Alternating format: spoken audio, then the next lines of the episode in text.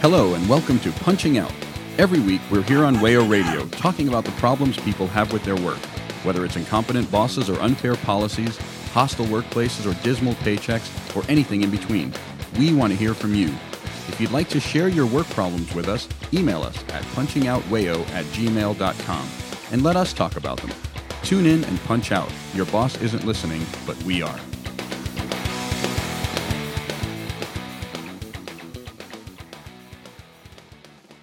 Hello, welcome to Punching Out. I'm Ryan, joined here today by Lyle Hi.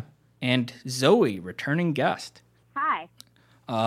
Zoe, you might recall, was on with us a couple of weeks ago talking about women's sports, and she's coming back on our show to discuss her labor, namely, you know, writing on the internet in 2018 and trying to make money doing that. It's a difficult field, as I think all of us can attest. Um, Zoe, do you want to just give a rundown of like your experience uh, in journalism and in writing? Um, well, I started writing about hockey about 10 years ago. Um, and at that time, I think I was really excited about it, like to start. And then I realized very quickly that I would never really make any money doing it.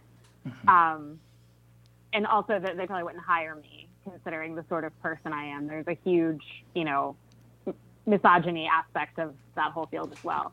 But Right. I started a website about three years ago called Victory Press with the goal of being able to pay freelancers to write about women's sports. And I mean, it's not like anyone's making a living wage. It's just trying to give them something back because the majority of this work previously and still is done totally for free. Right. Um, and that's something I have experience doing. Uh, you know, I, I came out of college, you know, four years ago now uh, with a journalism degree and a lot of anxiety about what I would actually do with that. And I eventually started writing about soccer for a blog that like had a reasonable audience. Like um, soccer is sort of a niche sport in the U.S. and so this website was able. It was actually you know it was breaking stories in a local market in New York City, and yet I wasn't making any money to do that. I was uh, told when I was hired, so to speak, is that you know this will look great on my resume, but money wasn't really discussed.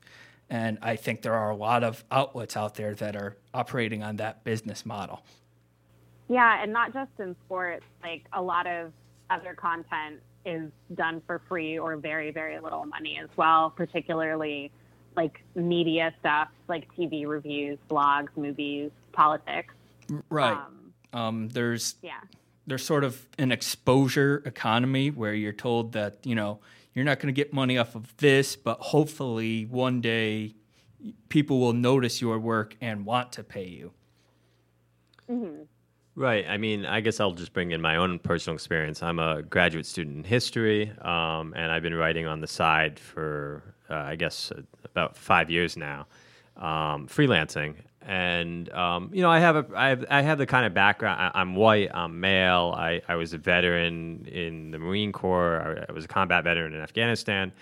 So I have the kind of background that you would think if anyone is able to to break in this market, it would be someone like you know I'm, I'm working on a PhD, um, but you know it, it's been just a perpetual struggle for me as well, and uh, you know, and it, it makes me think that this this the whole market is just uh, just a disaster zone for for the actual workers themselves.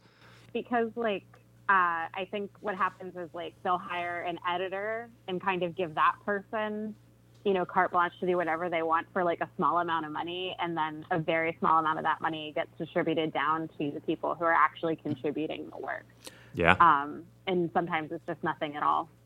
Now, Lyle, I know you've talked on this show in the past about how even just even for outlets that will pay you, the act of like actually negotiating that fee and when, after you have done so, getting the money can be a struggle. Yeah, so I always like, um, I, I operated from the assumption in the beginning that like I would never write for free because you know I had read articles that said you're a scab if you do that, which you know I'm very ambivalent about. I think, and, and to some extent, they're right. I mean, I am in academia. I you know I, I probably have a, a more kind of more secure, stable pathways ahead of me than than a lot of other freelance writers, and I was getting paid a stipend. I'm not anymore, but I was for a while. So I was worried about that, and I so I for my struggle was just trying to get paid something, so I wasn't mm-hmm. scabbing, and you know I never really got paid a lot, and there were times where I got asked to write something. Um, and the impl- there was a strong implication I would get paid, uh, and then you know I didn't, I never ended up getting paid, even after like we talked terms and stuff like that. So, um, yeah, it's just it, it, it, you know it's obviously it is not it's not built for us. it's built for for the owners. Um, yeah, just to build on that, like I have experience, you know, I would pitch articles to places. You know, I'd say, you know, this is something I'm capable of reporting on, you know, and they'd say, yeah, that sounds like a great idea. We'd love to have this piece. And then I would actually put in the work. I would report the story and then, you know, submit it and not hear back for a couple months. And at that point, and only after that couple months where I'd basically given up and said, okay, I'll place it somewhere else, you know, put it on the blog I was already writing for, I would, you know, get an email and say, yeah, we can take this, but you should know that you're not going to get paid for this, right? You know that, right? Um, so it's a very degrading experience all around, even setting aside the actual low pay that you can expect to get for it. hmm Um, I have had experience just like deciding I need to do the story. I know no one's going to pay me to do it, um, so I'm just going to report it anyway. And you know that ends up just you spending a lot of your own money and time and resources putting that in, in just to get the story out there. And then, you know, you've spent hundreds and possibly thousands of dollars, which is something I've actually done to report a story um, that I didn't get paid for. And because I thought it was worth it. Yeah. Yeah. No, it's because there are so many stories that I think we all can agree need to be told that aren't being told by the current, you know, outlets that exist, and that's something we'll get into later on the show. But just sort of, I th- I think all of our experiences suggest that there's a real problem in this industry, and it's something that needs fixing if the industry is going to survive into the future. Definitely, um, I think that for my part, the biggest change for me has been being able to make money through direct subscriptions on websites like Patreon. Mm-hmm. Um, but even when you're doing something like that, it's really hard to get ahead of the other big outlets that are funded by advertising and venture capital um, because that is considered more legitimate still. Yeah. And even the even the outlets that are scrimping to get by and not paying their writers often, you know, aren't able to make that business model work. If you know, if they're reporting on something that's in a niche or they're, you know, because the site I had been writing for, uh, it n- never paid me, and, but I know the editor had a separate full time job, and yet after a couple years, he found that he could not keep it going. It was, you know, more money than it was worth to have it running. Yeah, I definitely experienced that with Victory Press. Like, I make just enough money to break even. Um, and the amount of like other money that I put into it, that's my own money for my like my day job, and just like the amount of time that I spend is really draining. Because hmm. um, it's basically like having a second job that I don't get paid for. Yeah. Um, just if you if you're willing to talk about the economics of that a bit, like how much goes into that? Because you have to pay for probably like server space and the domain name and. So yeah, I mostly pay for the domain stuff um, myself. Okay. Um, as for the server space, I try to take that out of the business account when there's money in it. But like, let's say it comes due and there's no money there, then I would just pay for it out of my own account. Right. Um, so and I'm luckily I'm on a legacy plan with our uh, content management system, which is called Ghost. Mm-hmm. Um, I'm on like a legacy plan with them, so I am only paying like about a hundred dollars a year for the service, which is very good. They've increased their rates um, in the last few years, and so if, I'm able to get a discount on yeah. that. Well, if you didn't have that discount, how much would it run? Probably more like 400, I think. Wow. Yeah, so that's yeah, and I couldn't afford that. right. No, um, so there are huge barriers to entry if you're trying to uh, make it in this field. I think is obvious.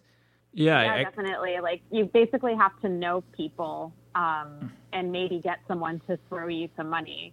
So Yeah. like if you have a Twitter following, you might be able to say crowdfund stuff, but that won't necessarily make you a living wage.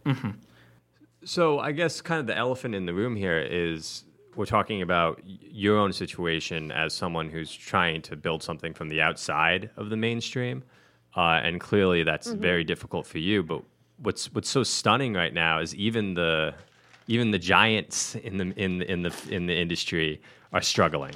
Um, so you know, I have in mind uh, the mass layoffs that just happened at New York Daily News um, where you basically, from my understanding, you had this kind of vulture capitalist organization. I f- I'm forgetting the name right now. I think it's like all, all s- yeah. Yeah, it Uh, doesn't. matter yeah, yeah, is. but they they bought up all these uh, local media markets and, and not so local. I mean, the New York Daily News, I think, is it, it- in a way it's local, but in a way it's national. Um, and they bought up all these newspapers: the L.A. Times, the Chicago, Chicago Tribune. I think the organization is Tronc, and um, and it's just all about cutting labor costs. So they're basically just laying off everyone. They're they're making you know their excuse is that they're doing a pivot to video. That everything's going to be video content, and they're they're destroying um, the ability to do real journalism from within you know the actual uh, media giant world itself. And I'm just curious if I think yeah that there's a huge push to actually like automate a lot of journalist jobs, which is really scary to me. Um, like the act of copy editing or the act of generating a breaking news story, like they're definitely trying to make AI responsible for that. right. Um, which, like in the circles of online that I'm on, like on Twitter, we all joke about that, but I think we tend to forget that people take that really seriously because it means that they could code something and pay one guy to code it instead of having like a newsroom or a news desk that consists of like three or four people. Right. Like to that point, I think the New York Times tried to lay off a bunch of its copy editors last year, and they saw real pushback from the rest of the newsroom. Yeah, and also their copy edit, like their stories suffered. There were like actual errors that would have been corrected by copy editors like immediately after that happened in the New York Times, as I recall. Right. The spell check, as it turns out, is not sufficient. Yeah. Um, and I th- I think the point about Twitter is interesting because like I follow a bunch of writers on Twitter, and you know as I was you know trying to use Twitter to build a following and you know maybe attract the eye of somebody who has actual money, you know I would see you know writers that I respected and people who you know had followers or followings bigger than mine, you know get laid off. I would see you know them switching jobs every few months because you know the industry is so unstable. Yeah, and even though uh, Twitter accounts apparently can have dollar values placed on them, there was a recent lawsuit um, where a guy was switching to a different outlet, and his old employer tried to sue him for his Twitter account because it had previously been operated by that outlet, and they said that like the account itself was worth one hundred and fifty thousand dollars, and it's like, but he's not seeing that money, you know. The idea of a Twitter account being worth one hundred and fifty thousand dollars is a bit ludicrous, but uh, it, yeah, it's you know outlets will come and go, but these writers' lives are left in the wake. You know, you, you, there have been a lot of high-profile efforts to start up websites and you know, you know, disrupt the you know coverage of what, be it sports or news, and a lot of those haven't lasted. Even you know, despite good work by the reporters it was paying, by the journalists and writers on, on its staff. Now, sports is sort of, uh, well, actually, I think you, you're an interesting case here because, as you pointed out, the field of sports journalism is very male heavy. It's filled with people who look like me. And you noted that you faced, you know, difficulty as a woman in this field. Yeah, I mean, I started out really just doing like fan blog type stuff, but Right. that's how a lot of journalists in this day and age kind of get their start. They blog about it and then they get noticed by somebody. Um, That's the so dream. I started doing, you know, a kind of woman focused fan blog, basically. And I realized very quickly that a lot of, I mean, a lot of people very angry. Um, and that I was not going to be friends or like be cool with the actual people who were the sports journalists who worked for the newspapers, because um, newspapers were still a thing 10 mm-hmm. years ago, really. Right. Um, like local news newspaper sports journalists. Yeah. And I just, they were all dudes and they were all disgusting. Like they would say disgusting things to women on the internet. They would write these columns that were very misogynistic all the time. And I was just like, no, that's absolutely not a place that I'm going to be welcomed mm-hmm. unless I modify my behavior in a certain way. Um, and I decided not to pursue that path, but I know a lot of people who have chosen to pursue that path and have gotten themselves into very bad like labor situations with bosses who were harassing them or just you know straight up being abusive uh, criticizing their work in ways that their you know their male counterparts didn't experience. Mm-hmm. um, and that's just overwhelmingly common. That's basically status quo for being a sports journalist. Um, i think it's you know at every level broadcast print online like ever, I don't know any uh, woman or AFAB person in who has not experienced harassment uh, being a sports writer. Yeah, uh, media as a whole isn't particularly diverse, but sports journalism especially is sort of like an archetypical uh, old boys club. Yeah, and they get away with it too. I think because of the subject matter that they write about is often white male focused. Mm-hmm. Um, like even in sports where you have more diversity, a lot of like the executives and the people who are higher up in organizations are white men. Right. Um, so that just builds in this. So I'm curious. Cycle. So I'm curious, Zoe, just listening to you speak about this. Um, first of all, I mean, I know there are certain like journalism guilds and there's kind of quasi union organizations, at least in certain media pockets for, for the writers and editors themselves. Um, is there any of that? You know, have you experienced? I realize you're a freelancer, but do you have friends that are parts of unions in some way? Do you think these unions are helpful when it comes to keeping in check to some degree um, the kind of misogyny you're talking about? Uh, is there is there a future path forward for some kind of unionization or other mechanisms that we can put that that um, journalists can put in place to um, um, yeah to protect themselves? I think that for that to work, marginalized journalists would have to have leverage, and right now they don't, mostly because they can get, you know, some recently graduated white male, you know, twenty something to do the work for the same amount of money or less because he say lives with his parents or gets money from his parents. Mm-hmm. You know, it's really just it, it's self perpetuating because we're not valuing the work. So therefore, we're not valuing the workers. Um, and if the workers stop interacting, there's just it's limitless who's going to come in to fill the void. Um, like they would be able to find somebody else. Uh, it's not like it's necessarily highly specialized in the sense that like you know you might have to be trained up on how to produce a sports story, but it's not I don't think it has the same leverage as say like you know coal miners unionizing because that's like very dangerous, very physical work that requires a certain amount of technical skill. Um, and I think that we've because we've lowered the technical barrier to entry so much in online content. Um, like being mildly tech savvy is really enough to get get the ball rolling. Uh, and as I've learned over the years, the last 10 years or so, m- most of these people who, you know, have, say, really big deal sports columns in local markets, they can't necessarily write very well. They're not incredible writers. Um, so, quality, at least in sports, and frankly, in a lot of column writing uh, and reporting, like quality of work is not necessarily a high priority. Um, so, it's really just in it like a pile on pile on pile of the work being devalued, I think. Hmm. Uh, and I don't know what the next step is. I do think that, you know, if if workers at like different outlets start unionizing, that like I've seen a lot of um, a lot of outlets unionizing recently, like uh, the New Yorker, for example, unionized recently. I think.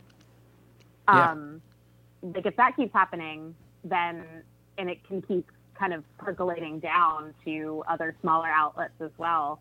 That would be a good start, but I think first you'd have to actually value the product, and if that, that kind of segues into something else that we wanted to talk about, which was like, you know, advertising, like the fact that these are this is advertising focused.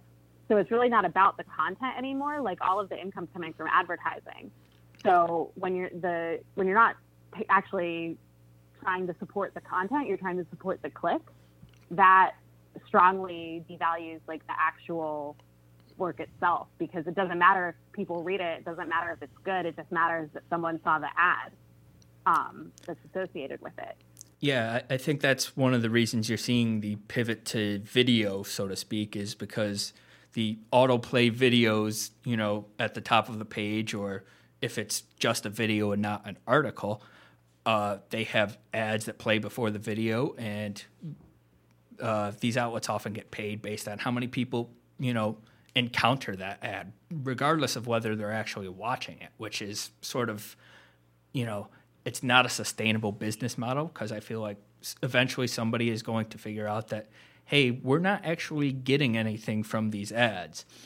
And just to go back to sports journalism in particular, I think the problems are more intense in that field because it's something that a lot of y- young people want to cover. Like, you know, it's something that a lot of people, you know, myself included for a time, are willing to do for free as a passion project. You know, we get told, you know, do what you love and you'll never work a day in your life. And so we do what we love for free, which is sort of insidious in a way. Yeah, definitely. Like you don't get a ton of kids like coming up out of their undergrad degree, you know, real excited to say write about like local mineral rights or something or you know politics. To cover the, Um, uh, so there is definitely definitely a glut of sports writers, young aspiring sports writers out there. yeah, the um, probably the uh, Greece town halls aren't as getting as much coverage as even minor league sports in this city. Um, yeah, definitely. We're going to take a little break here and come back with more on this subject. Hey, hey guys, you know that feeling you have at work? That dead inside feeling? Bad news, we can't really help with that. Good news, we can help you waste some time at work. You're listening to Punching Out on WAYO LP FM Rochester. Your boss isn't listening, but we are. Welcome back to Punching Out. I'm Ryan, joined here by Lyle Hi again. and Zoe. Hi. Um, we've been talking about uh, journalism and how the field has become an increasingly tough place for writers and workers to cut their teeth and to actually make money doing. Um, and this is something that we've seen both in our you know narrow personal experiences, but we also are witnessing huge shifts in the industry at large. I, I came across a statistic earlier today. Uh, just to give a sense of the scale of the problem, is something like 240,000 jobs have been lost in print journalism since 2000. And compare that to, say, coal mining, which you conveniently brought up earlier, some, it's almost 10 times as many jobs being lost. And the coverage of those two job losses is probably, if anything, the other way around. So much focus is going towards, you know, what what do we do about these coal towns that aren't able to, uh, you know, provide living wages anymore when journalism has seen a nationwide decline. And that statistic, Yeah, that's very interesting to me because I come from a coal town um, in southwestern Pennsylvania, and I can tell you, based on you know just general common sense, that the reason why there are no coal mining jobs is because all the coal in the ground is gone. yeah, Like for some reason that never gets brought up. Um, whereas in theory, you know, journalism and keeping up with current events is you know something that will never stop happening as long as we have human beings.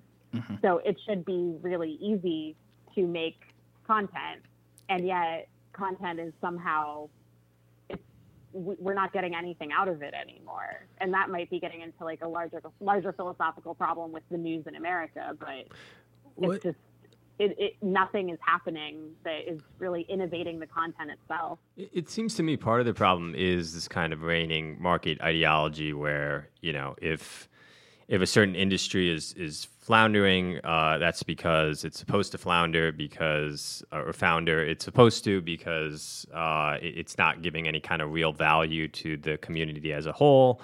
Um, and it's being so, disrupted. Right, it's being disrupted, and so you know these two hundred and forty thousand journalists that lost their jobs. This is this is what how, what needs to happen in order to provide something that the American people really want. So this really touches on kind of broader ideological debates. Um, and I think the argument that those of, those of us on the left need to make is that this is actually a perfect example of market failure. Um, is that you know the the the media the the media the the vulture people that are that are taking that are buying all these newspapers that once had quite um, uh, you know august legacies and histories and basically turning them into trash. Uh, they don't offer any vision for, for journalism uh, or any vision of what journalism is supposed to um, provide to the people in any kind of socially beneficial way. Um, and and you know if you take market logic to to its extreme, then then that is the case that there is no vision. There's simply just making money where you can. And if you look at the you know media that's considered relatively helpful for the people and relatively good as far as keeping those in power in check, uh, it's mostly public media, both public media, what's left of it in the United States, and then in Europe. I mean, there's been a number of uh, studies done comparing European media to our own media, and then other public forms of media around the world. And it's really public media where you have real journalists doing real journalism. Um, and it's because the market mechanism is uh, being removed from from the equation as opposed to being the only part of the equation. Right. I, I think we can say that you know there's always going to be this need for reporting on you know just basic you know quality of life issues and you know good governance issues you know corruption and uh, just to clarify the statistic i cited earlier was only for print media presumably some of those jobs have been regained on the digital side of things but even then i mean i don't think it's unfair to say that uh, those jobs are probably getting paid less they're less stable and we're also seeing an interesting uh, geographic concentration where so mu- so much of the new media, the online media, is based in like one or two cities. You know, New York, L.A., San Francisco, if they're covering tech. Whereas you know the print media world was based everywhere. Uh, you're not seeing the jobs lost in I don't know Raleigh, North Carolina, or in coal country, Pennsylvania, being replaced by you know a reporter for BuzzFeed in New York City. Right, like when that paper closes, it's never coming back because no one's rushing in from you know the venture capital world to fill that void.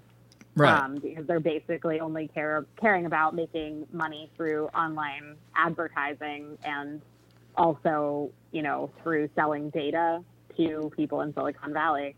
Mm-hmm. Lyle, you pointed out this gets to a broader critique we have on the left of capitalism is what happens when the things that are necessary for society to function, you know, can't turn a profit. You know, we've pointed out historically that it's hard to make money off of education. It's hard to make money off of healthcare and still, you know, provide those things to all the people who need it. And if you have this for-profit model, then, you know, those things are not going to be given to people based on need, but rather based on how much money they have to pay for it.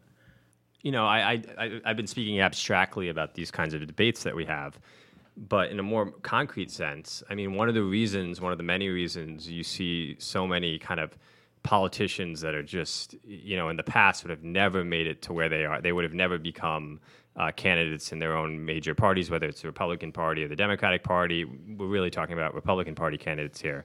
Um, but one of the reasons they've made it so far is that there, there's a, there's no longer any lo- local newspapers that are really holding uh, these people to account when they were holding lower level positions. Um, so, I mean, you can all, even say the, the race in Alabama, that Senate race with, uh, I'm actually forgetting his name right now. Roy. Moore. Roy Moore, right. That, um, you know, Roy Moore in some way was a product of the death of, of local media. I mean, he would have never made it that far if you actually had um, a newspaper, newspapers in place that instead of just trying to, make money, collect people's data, advertise, whatever. Um, you know, actually had a mission that was either that was being enforced in one way or another by by the the commons, by the state, by by the public, um, to ensure that those in power were being held accountable.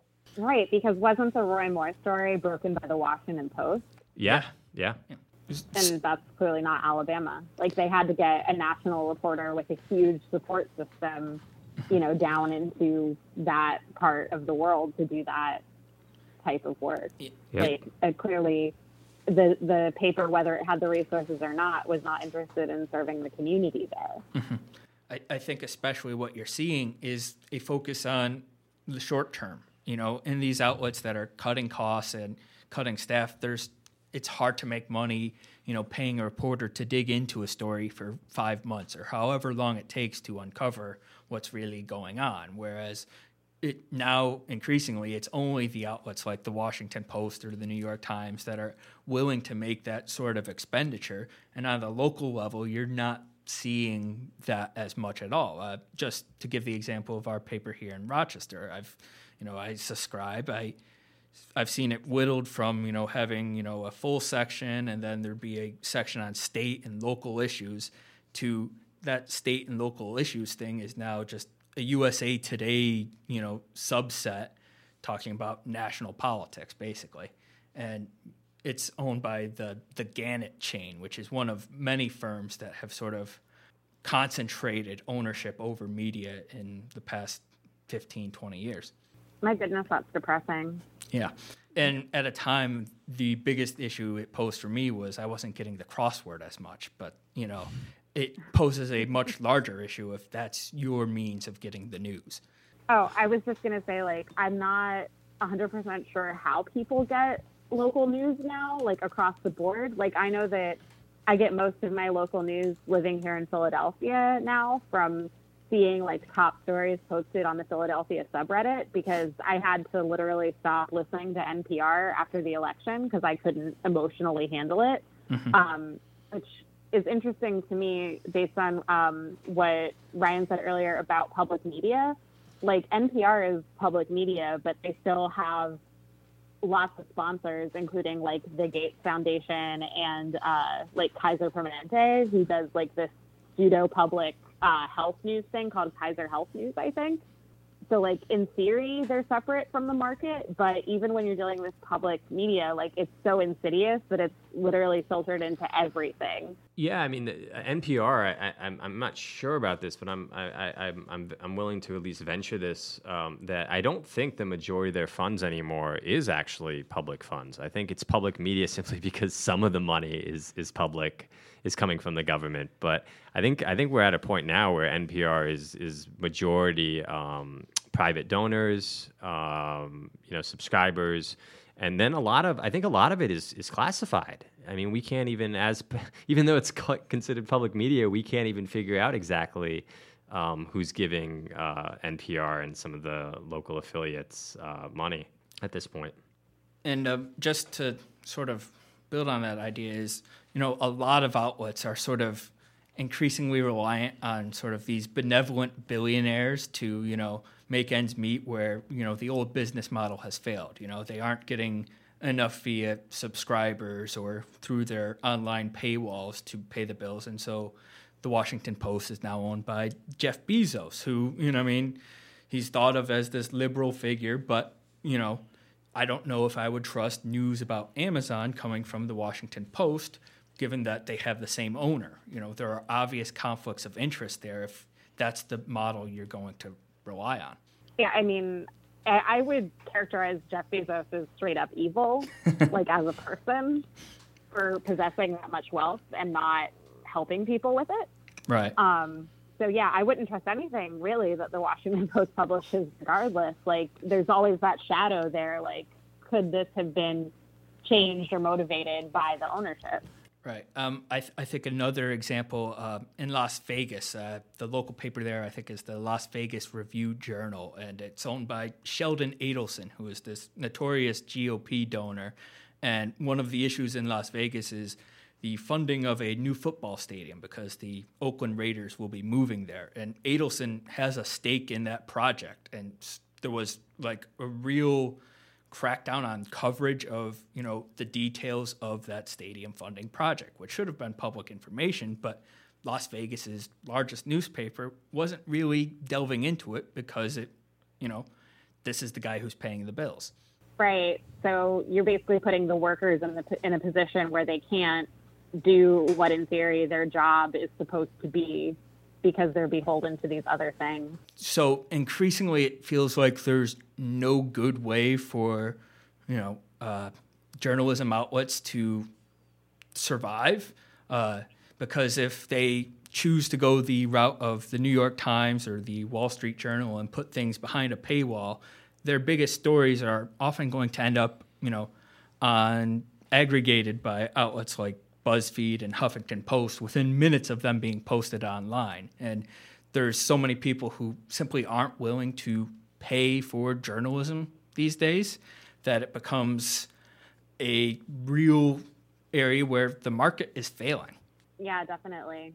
Right. I think um, you know the one thing that we've talked a little bit about, but I, I'd like to focus on a little bit more is the role of the internet in all of this, and how the internet has changed the political economy of media. Um, so Zoe, I'm just curious what thoughts you have about that. I have some of my own, but I was just uh, first wanted to just oh, hear. Gosh. Yeah. I mean, it's transformed the economy of everything. It's and it's terrifying, um, particularly because we've treated the internet not like a public service or like a public utility, but as like a commodity and a product. Um, so that's been completely overtaken and influenced by capitalist actors like the broadband companies that transmit this data have a vested interest in this data. Like they collect it they sell it and they also need to turn a profit which means that data access is not as accessible to people who are disadvantaged. Um, and also it means that they can control the content that comes across those channels which is why net neutrality has been such a big deal. Um, like without net neutrality, you know, my broadband provider, which is Comcast Xfinity, can decide. It could decide tomorrow, like I'm not allowed to go to the New York Times unless I have a special plan that would allow me access to the New York Times. And, and then on top of that, I might get a subscription to the New York Times. And um, just for reference, Comcast owns a significant chunk of NBC. Yes, it does. Um, so they could say like all of your NBC owned news is free, but if you wanted to get something that isn't an NBC affiliate, you'd have to pay extra.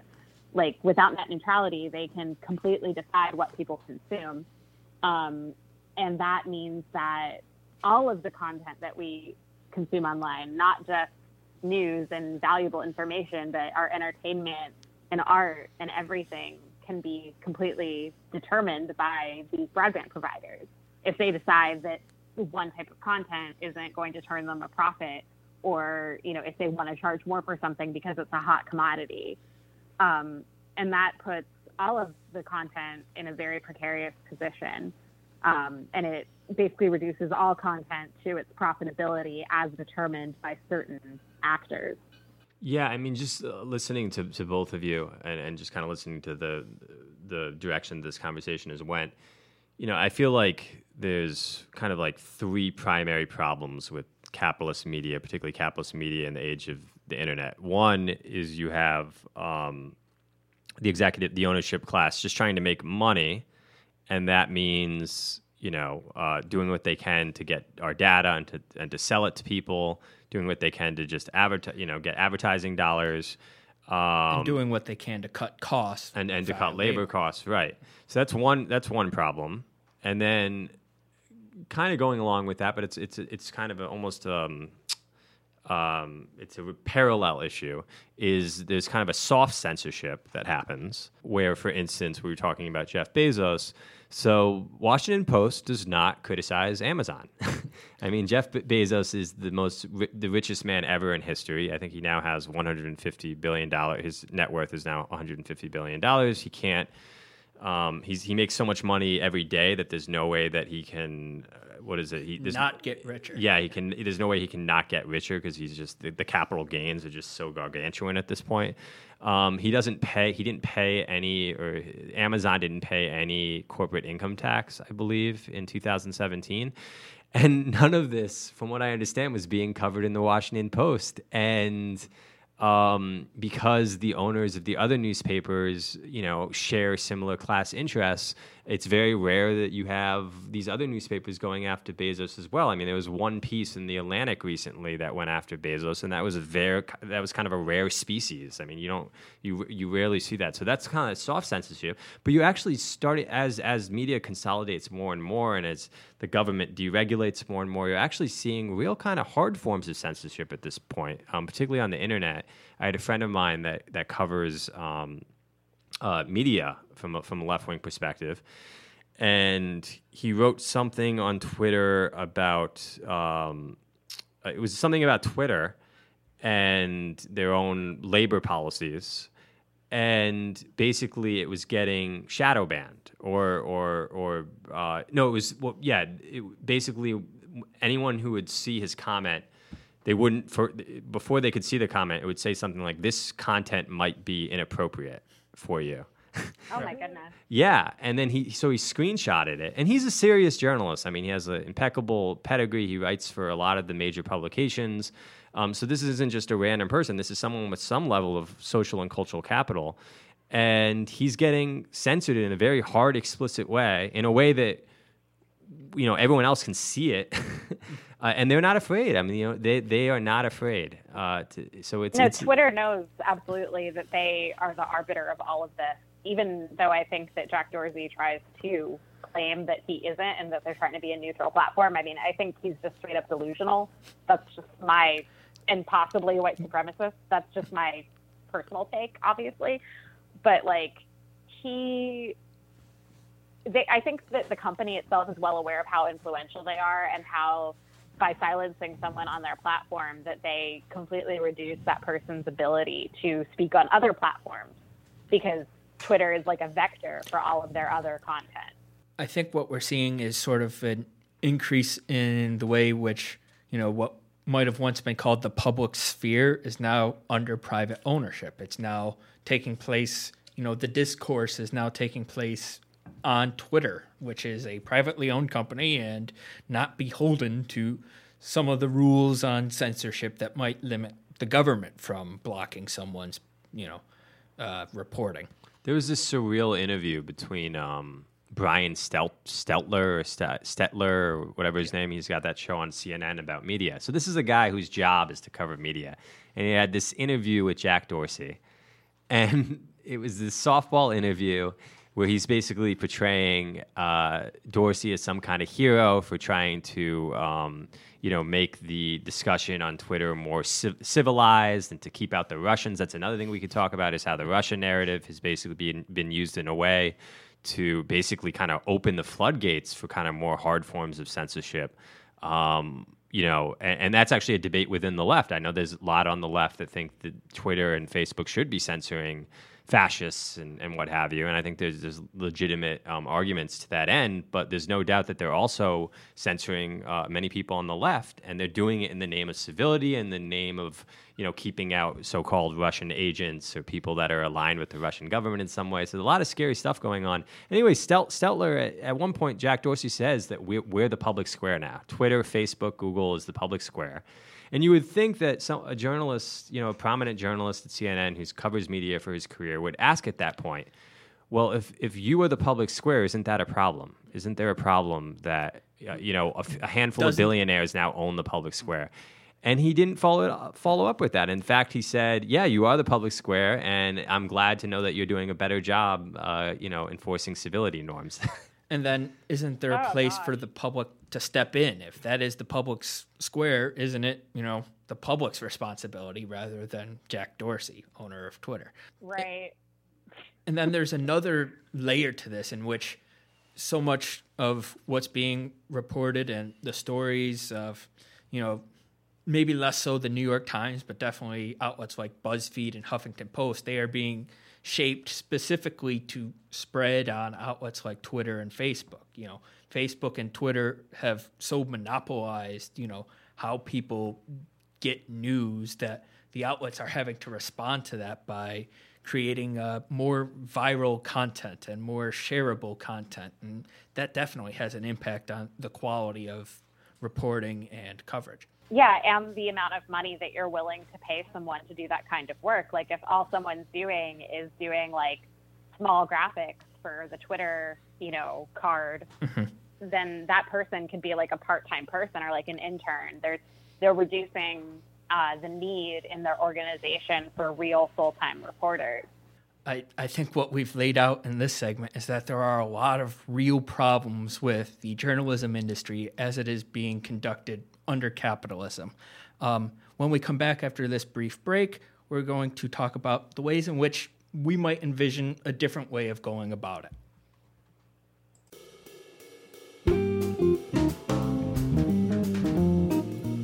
You're listening to Punching Out on WAYO LP Rochester.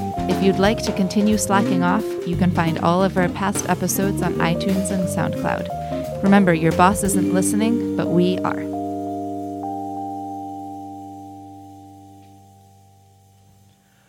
Welcome back to Punching Out. I'm Ryan, still here with Lyle Glad to be here. and Zoe.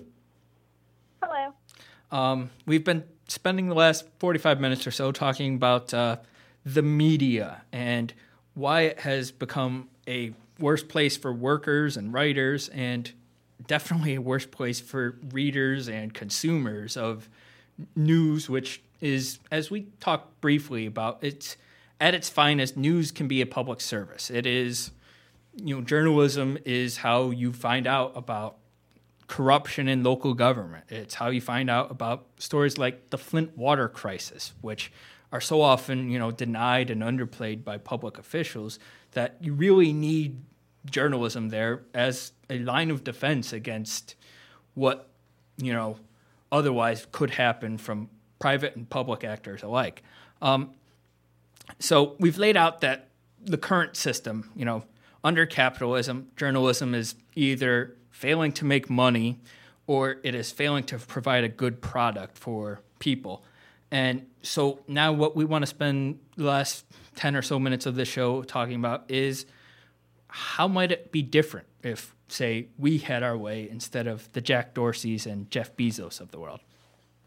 Thoughts? I think we should nationalize Twitter. That's the first step. It, it's not a bad first step. Here, here. Second. Well, we'd have to have a government in place that isn't, you know, a fascist white supremacist actor. Right. But if we had a good socialist government in place, then we would nationalize Twitter um, and make make it so Twitter is the property of the people who actually use it and not Jack Dorsey. in effect, Twitter would be a utility like electricity or water because it has, as we talked about, it's become so ingrained as you know the public square, so to speak, and it is how Twitter and Facebook, especially, are how so many people get their news and information and stay in and just at a more basic level, stay in touch with their friends and people they know, and to have all that and all that information and data in the hands of private actors, there's huge problems with that. Yeah, and I do think it's. Yeah. it's go ahead, Zoe. Um, I was going to say specifically, after we nationalize those platforms, or perhaps before, we would also want to nationalize broadband internet service and cellular uh, data service in the country. If not totally nationalize it, then strongly increase uh, the ability of the government to regulate it as a utility and also uh, good regulations in place to prevent monopolies. Yeah, definitely. Definitely. There's a, a really good writer on this called Ben. His name's Ben Tarnoff, uh, and he writes for Jacobin and Guardian and a number of other publications. And he writes a lot about these different kinds of ways to socialize um, ISPs, internet service providers, um, and and other aspects of the internet infrastructure. And so there's actually this is being done. I mean, in Chattanooga, they they've socialized uh, the ISP there. Municipal internet. Yeah, municipal internet. Um, and you know, there's no reason you can't use similar models for for you know Amazon and Google and Twitter. Uh, and there are models. You know, I, I talked about public media in Europe, and you know these models might not go as far as we would like them to go. But even BBC, BBC, you know, it's not great, but it's certainly better than most of the uh, private media we see here in the United States. Uh, they, you know, it is a public model to a large degree. It's it, it, it's at the beginning of something. I think it could be a lot more public. Um, it could how it could you can put mechanisms in place so that it's even more shielded from kind of capitalist interests. Um, but it does a pretty good job again relative to our own media to to do you know to encourage real journalism that keeps um, keeps people accountable. Um, so and I do BBC I do think it's important. Canada's pretty good too. Right, right, right. I think it is important to kind of distinguish between. I mean, I'm fine with the term state media, but I know a lot of Americans, when they hear state media, they think of Stalinist media. Um, so, in my mind, you know, when, when I think of state media, I'm thinking of public media. Uh, so it's not run by this cabal of, you know, a, a vanguard or whatever. It's it's it's you have a system in place in which the the, the public as a whole has a, a stake that everyone is a stakeholder or shareholder in some way or another, and that when it comes to a management, um, everyone you know there's there's a real kind of democratic uh, accountability. Um, so, for instance, if the state decides to go to war, uh, there's a firewall between uh, their own decision to go to war and the kind of content and commentary, commentary that you're hearing from the actual public media itself. And these, again, these mechanisms are already in place in, in many parts of the world, and, and they work. There are also alternate models that you see in just the past of this country. Like historically, we didn't have these sort of monopolistic newspapers in every city where m- most cities except for maybe you know New York or Boston have just one or two major papers that you know strive for uh, non-bias I guess you could say. And uh, and you know the outlets of the past were often directly funded by political parties and political causes. And obviously there are there's bias in, at play there but I think in some ways that's a healthier outlook and it's still the case in some european countries where major outlets are more open about their bias and not you know sort of playing at this objectivity which cannot exist and you know sometimes that leads to issues of false equivalence and false balance. Um, so i think but when you give instead of you know parties and or the public the power over outlets and instead give that power to unaccountable you know private officials you know the bezoses the uh, sheldon adelsons i don't think the public benefits from that either Oh, so um, I, I would just add to that. Yeah, I think that's a really important point about still, you know, to the extent that we talk about public media and state media, still allowing a framework in which really anybody or any group of people can have their own kind of media on the side. yeah definitely Um, and I think that's actually a really good check to the kind of less healthy state media models that we might have seen in the past. Uh, and I, I think that's important. uh, Also, what you said about um, kind of moving beyond this object ob- objectivity myth. Um, and I, when I think of public media, I don't think of objective media. I think of uh, media that would uh, host also uh, you know a vast array of different opinions, but it would all be quality opinions. It would all it would all be people that know what they're talking about, and they're talking not so that they can make money for the owners in one way or another, but because they really believe what they're saying and they have some kind of credibility to say it. we used to have what would be called advocacy journalism. You know, a lot of outlets. You think of the past, uh, you know, the muckrakers of you know history class, uh, where you know people could be open advocates for societal change and still report on the issues of the day, often because of those principles. Yeah, I've had my work criticized frequently for having a bias, and it's like, but you know, obviously we all have bias. Like, where are you getting this magic myth that there is an objective perspective that you can inhabit? Mm-hmm. like, no one is 100% objective. Obviously, I have a bias. Obviously, I have an opinion, mm-hmm. especially if I'm writing an op ed. You know, obviously, it's my opinion.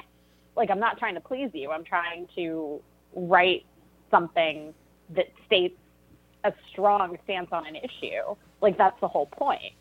Yeah, I th- I think people have gotten sort of a skewed idea about what bias even is and the ability for an outlet, any outlet, to get rid of it completely. Um, and partly that owes to sort of our concentration of media. You know, when you have only one or two outlets, they take bigger strides towards having at least that appearance of objectivity and that appearance of being unbiased, but they're always providing a offering a perspective. I, I think, um, yeah, there's also kind of a chicken before the egg problem here. Um, you know, on the other hand, we want to make we want to we want to make more uh, social goods actually social and public, um, and we want to decommodify um, sectors of the economy that we believe should be decommodified. Um, but in order to do that, uh, you need to change the political culture. Um, so the question for I guess leftists and socialists is how do we how do we solve this chicken for the egg problem? H- how do we make it so that outlets feel they need to change? Right, and I guess my own thinking on this matter, and I, this is what I was thinking about really in the beginning of our discussion about unionization and how the New Yorker is now unionizing, and you have other outlets as well that are unionizing. But it seems like such an uphill battle, and I think you know one possibility here is to certainly continue to include uh, to encourage these kind of unionization drives from the bottom up but also to really encourage some of the stuff that's happening at the reformist in the reformist wing of uh, or the progressive wing of the Democratic Party. You have Elizabeth Warren now, who's pushing for code, you know, kind of German style co-determination, um, where you know all the workers in any given corporation uh, need to be represented on the corporate boards. To you know, I think it's forty percent of the corporate board, boards will be workers. In France, you have what's called sectoral collective bargaining, where a certain percentage um, of well, not a certain percentage, but every industry has a strong representation of the workers uh, in every sector. So what I'm saying is, I think we do have to combine these kind of bottom-up efforts with a, a, form, a kind of top-down reformism, uh, because otherwise, I don't, it's just it's just too much of an uphill battle. Well, just to get back to the unionization idea, I, I think um, recently we saw the the LA Times uh, unionized, and they did so just in time because their ownership at the time was Tronc, this sort of media conglomerate that thrives on gutting outlets and then selling them to the highest bidder, you know, stripping them of their, you know, heavy costs and then getting rid of it without regard to the actual product they're putting out. And it was only because of the Times uh, unionization that they prevented that from happening. Uh, Tronc ended up selling I'm not sure if it was at a loss, but they weren't able to p- conduct the heavy cuts that they had planned on. And the LA Times is now in a much healthier place than it would have been had capital had its way. That's certainly a cautionary tale about how urgent it is for Yeah. like established media organizations to get their ducks in a row and figure out how they're going to beat this thing. Yeah, because the LA Times has been around for 130 years probably, and this is actually the first time they've had a union in its newsroom. Worker power is one of the only ways to prevent the uh, more severe changes and the worst changes we fear in the industry. And the, I guess the big question is then, how do we build that power at a time when, as we've seen, writers and journalists have very little leverage over these outlets? Yeah, I, I'm just, I just, an analogy just came to mind. So I, I think uh, w- what's going on right now is you're kind of seeing the equivalent of pushing for like healthcare um, benefits in any particular firm. So you have, you now have kind of efforts to push for some kind of labor rights for journalists in particular firms. Um, but what we really need, I think, is a kind of universal healthcare equivalent in the in the journalism sector.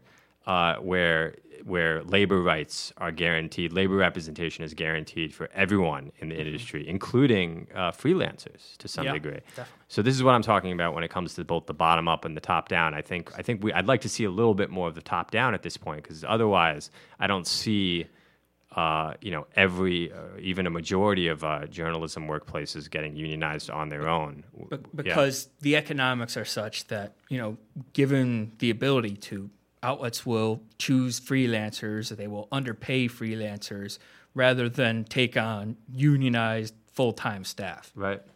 and so the economic incentives under capitalism are very much opposed to offering quality journalism. And if you take nothing else from this past hour of radio, that's the lesson we want to leave you with. Um, it's been a really fun discussion. Uh, it's we've covered a lot of important points. Um, I'm Ryan. I'm Lyle. I'm Zoe. This is Punching Out.